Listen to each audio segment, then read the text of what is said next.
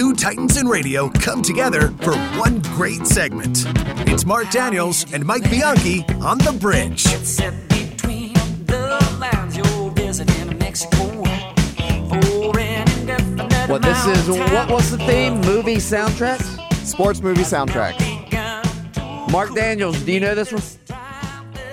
Sounds like Kenny Loggins. Kenny Loggins. Yes. You got the name of the song or the movie? Uh, Top no. Gun. No. How is Top Gun a sports movie? Is it? Oh, yeah, uh, sports movie. It's not. Uh, It's a golf movie. is it? Uh, Happy Gilmore. No. Caddyshack. Caddyshack. Two. Mr. Knight. Caddyshack. wow. There I'm go. all right. It's his more famous movie of Caddy. It's more famous song, Caddyshack. My goal is Ah. my goal is to stomp you, not find the most famous song, and I think Oh, I've look accomplished at that. Vasquez bowing up. Chalon. I like him bowing up, the Daniels. I think I've accomplished the stumping today. He's not bowing down to you, Daniels. Settle down, Rosa. Oh. All right, Marc, real quick. We had David Steele on, the iconic Orlando Magic broadcaster who will be inducted into the Magic Hall of Fame. On Friday, we had him on earlier in the show, and I told him this. I still consider David Steele, this is how old I am. I still consider him because I grew up as a kid listening to Gator football on the radio with Otis Boggs. I still, in my mind's eye, consider David Steele as the new guy broadcasting Gator games. Well, David had the incredible challenge of replacing a legend. I mean, Otis Boggs was Florida football at a time, Mike. You know where that's how people listen. Yeah, there was no games on football. TV then. So Otis Boggs was the voice, the eyes, the passion, the heart of uh, Florida football on those Saturdays. And David Steele uh, comes in, and the guy that replaces a legend is always in a very, very difficult spot.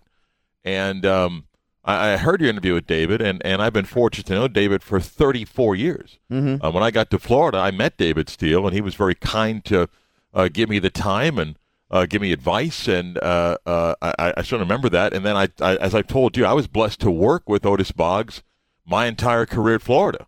And when Otis Boggs and Jim Finch did the morning radio show on WRUF, I did sports for them for better than two years. Radio. And uh, that was so- so radio's I was hey- that was radio's heyday, wasn't it? I was, I, you know, I, I was blessed to work with those guys. But, you know, David, uh, you know, David talked and, and gave a great point that all young broadcasters and really anybody can use is that you got to be yourself. And, and, and if you fake it and you're not like that, and then people meet you, they're like, well, you're not the guy that I hear or, or watch. I think that you get exposed. And, and uh, what makes David very good is not just his ability to uh, call a game, both on radio and television, that he's genuine and, and he's the same person you meet off the air that he is on the air.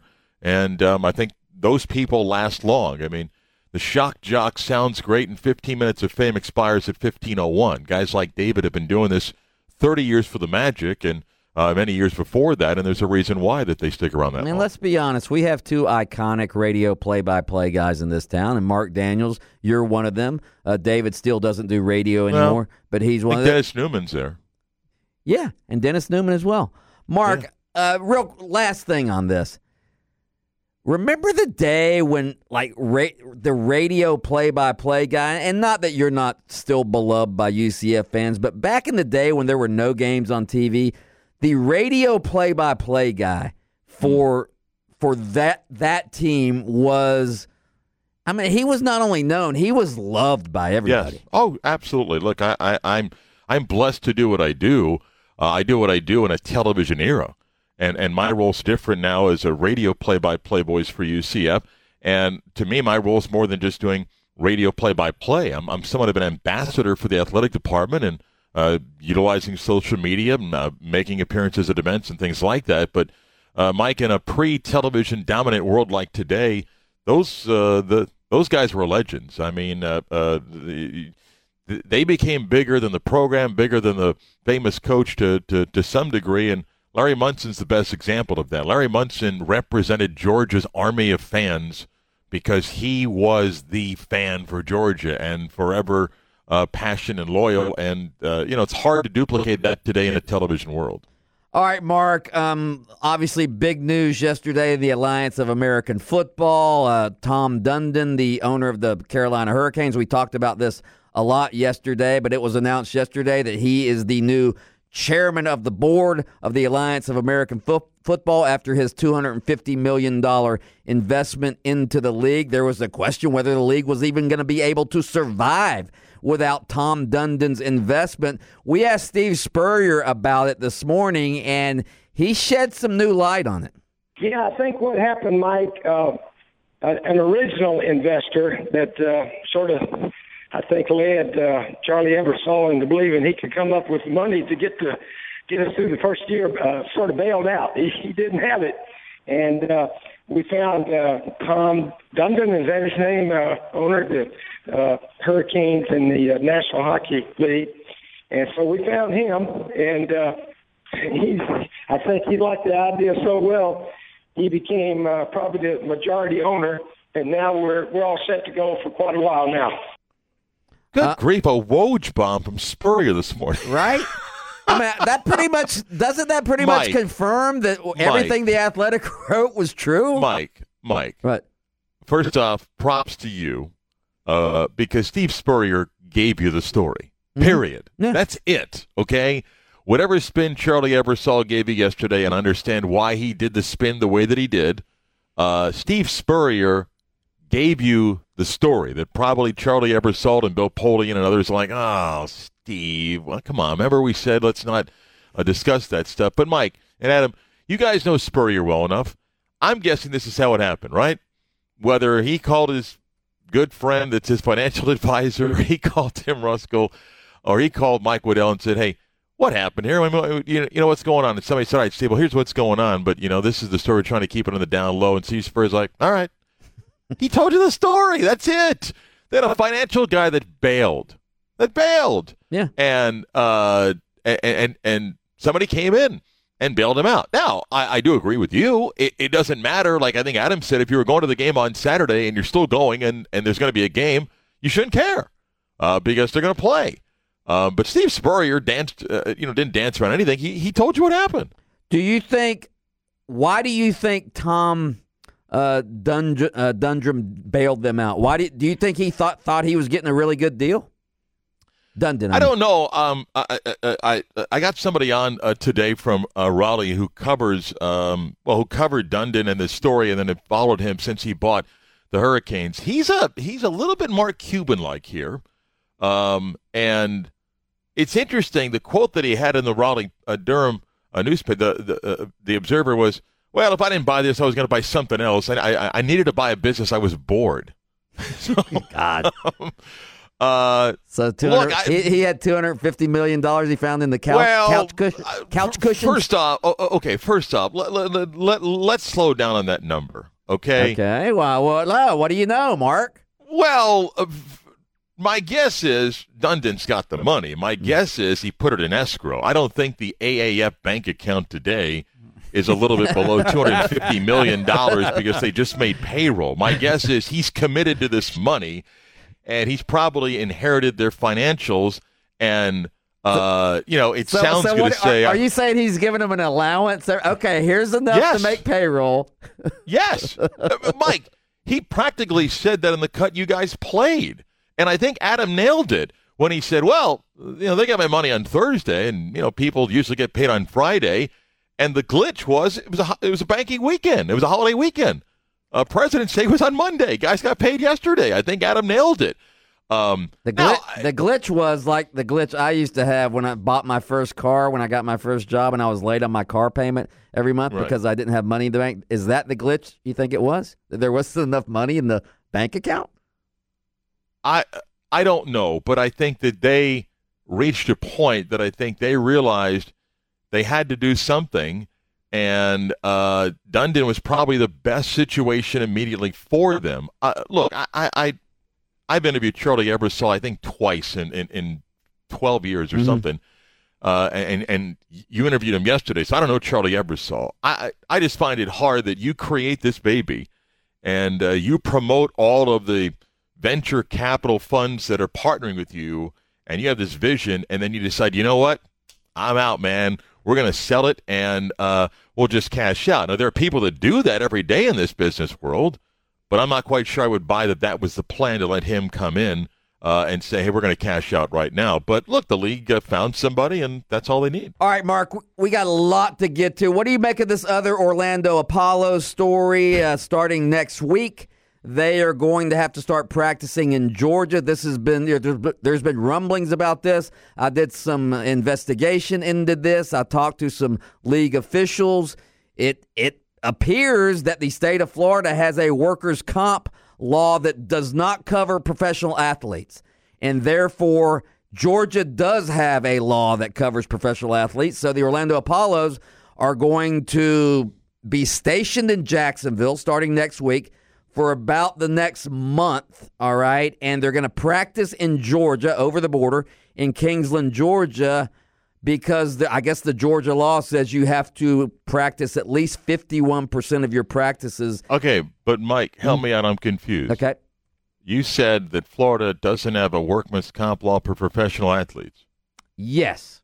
How many teams in our state are professional? Okay, but how again, this is according to the alliance officials. According what happens is like for instance in the state of Georgia, if you can't find an insurance company to insure your players in your oh, league, Oh, yeah. Georgia has a the the Georgia state government makes they have a last ditch insurance company that will Right. Florida doesn't have that law. They don't have Okay, that. but again, I, I, I'm not beating up on the Apollos here, but clearly there are workman's comp insurance companies that cover teams in this state. we have professional team. Hold on a second, Mike. Okay, but we have NFL teams, NHL teams, Major League Baseball teams, MLS teams in the state. If they're able to get workman's comp, I, I I think the story may be: was there a company willing to give insurance to the Apollos? no, that's that was what I was about to tell you. No. Yeah. Okay, that well then that's the story. The story isn't the state doesn't provide workman's comp for professional athletes. The story is there's not an insurance company willing to do that. Yeah, but in Georgia, the state supplies that insurance Correct. company. Correct. They yeah. supply an insurance company, Right. I- and, and according to the alliance people, the NF, the all the leagues you mentioned, the NFL, the M- you know uh, Major League Baseball, NBA, they all have agreements with one insurance company that covers the entire league. The the Apollos and the alliance were not able to secure an insurance company. Correct. Yes. And, and uh, again, I wasn't trying to corner you. That that is the story that other leagues do have workman's compensation in the state. They are covered by a large company that does this. The Apollos just were not able to get it covered, and therefore wonder have this why that- unique situation. I don't know. That's a very valid question. Yeah. I, I, I, I'm, a- and I, I, I don't know why. I wonder what that would run up front. No, Oh, I'm sure it's exorbitant amount for a startup football. And maybe league. they called Charlie Ebersol and said, "Hey, I got other bills to pay right now. I can't cover this." We're trying to make payroll here. quick, let's go to a state that's got this thing covered. Hold on. It is. I mean, it, it, uh, and and you could tell Spurrier was putting a positive spin. I don't think Steve Spurrier likes the fact that they're going to do this for the next month, and it doesn't help in regarding uh, coverage. Uh, you know, for the team and things like that. Not not that fans are flocking to practice for anybody every Yeah, but the day, media- it, it it's not ideal. I mean, it really is not an ideal situation. I don't think your paper is about to bunker somebody up in Georgia for the next month for coverage. Kingsland, Georgia. I'll go. I'll go. I'll, I'll go to Kingsland. I can do my radio show from the Kingsland Howard Johnsons. Flush. Well, you have roomed in a hotel before at Steve Spurrier, so coach, look who it is. All right, Marc, and, and I know you work for the university, and you you probably can't comment on this a lot, but I was I was a little disappointed that the new president of UCF, Dale Whitaker, offered his resignation yesterday. I like Dale Whitaker; he's been on our show. He seems like a good guy. It seems to me, and you can comment on this if you want. It seems to me like he got caught up, even though he wasn't the president, he wasn't calling the shots when this spending scandal took took place with the educational building. It seems to me like he got caught up in the political backlash here. Oh, I don't think that's uh, totally off base. Um, uh, I've got to know Dale Whitaker well uh, since he's become president. I say well. I mean, I've, I've been around Dale at, at, social functions several times. He's been to many sporting events, and I really like Dale Whitaker. Uh, and, and I believe that Dale Whitaker uh, was a great choice to be president. Um, the UCF story is interesting on many fronts. Um, you could defend what was done, and you could also understand why those say, well, the law is not written that way. You could also find people say that there's a gray area there. You could also find examples at other universities in the state have been doing this for decades about taking money earmarked for something, using some of it elsewhere. Um, so, uh, you know, uh, there's a whole bunch of uh, stories in play here. Whitaker's offered his resignation. I believe the hearing is tomorrow. It hasn't yet been accepted. Um, and uh, he may have been caught in a situation that he's not ultimately responsible for, but um, may, uh, you know, be willing to take uh, the result of what took place with him uh, losing his position. Um, uh, again, I'm not justifying what UCF did to those that say, well, you know, so, it's okay to misappropriate funds and things like that. But before you say that, at least understand what happens when the state issues funds to universities and what they do with that money. And, and this particular money, again, I'm not justifying the wrongdoing, but what UCF is being accused of is quite common in our state. All right, last. Well, maybe it's the last thing I want to ask you. Uh, a, a guy you've had on a, your show, a guy I've had on my show, West Orange football coach uh, Bob Head. Uh, everybody knows a few weeks ago he was arrested for domestic violence uh, in his home. I believe it was in Winter Garden. Um, the there was an investigation, and yesterday it came out that the prosecutors are not going to press charges. One of the prosecutors said it's not a prosecute prosecutable case.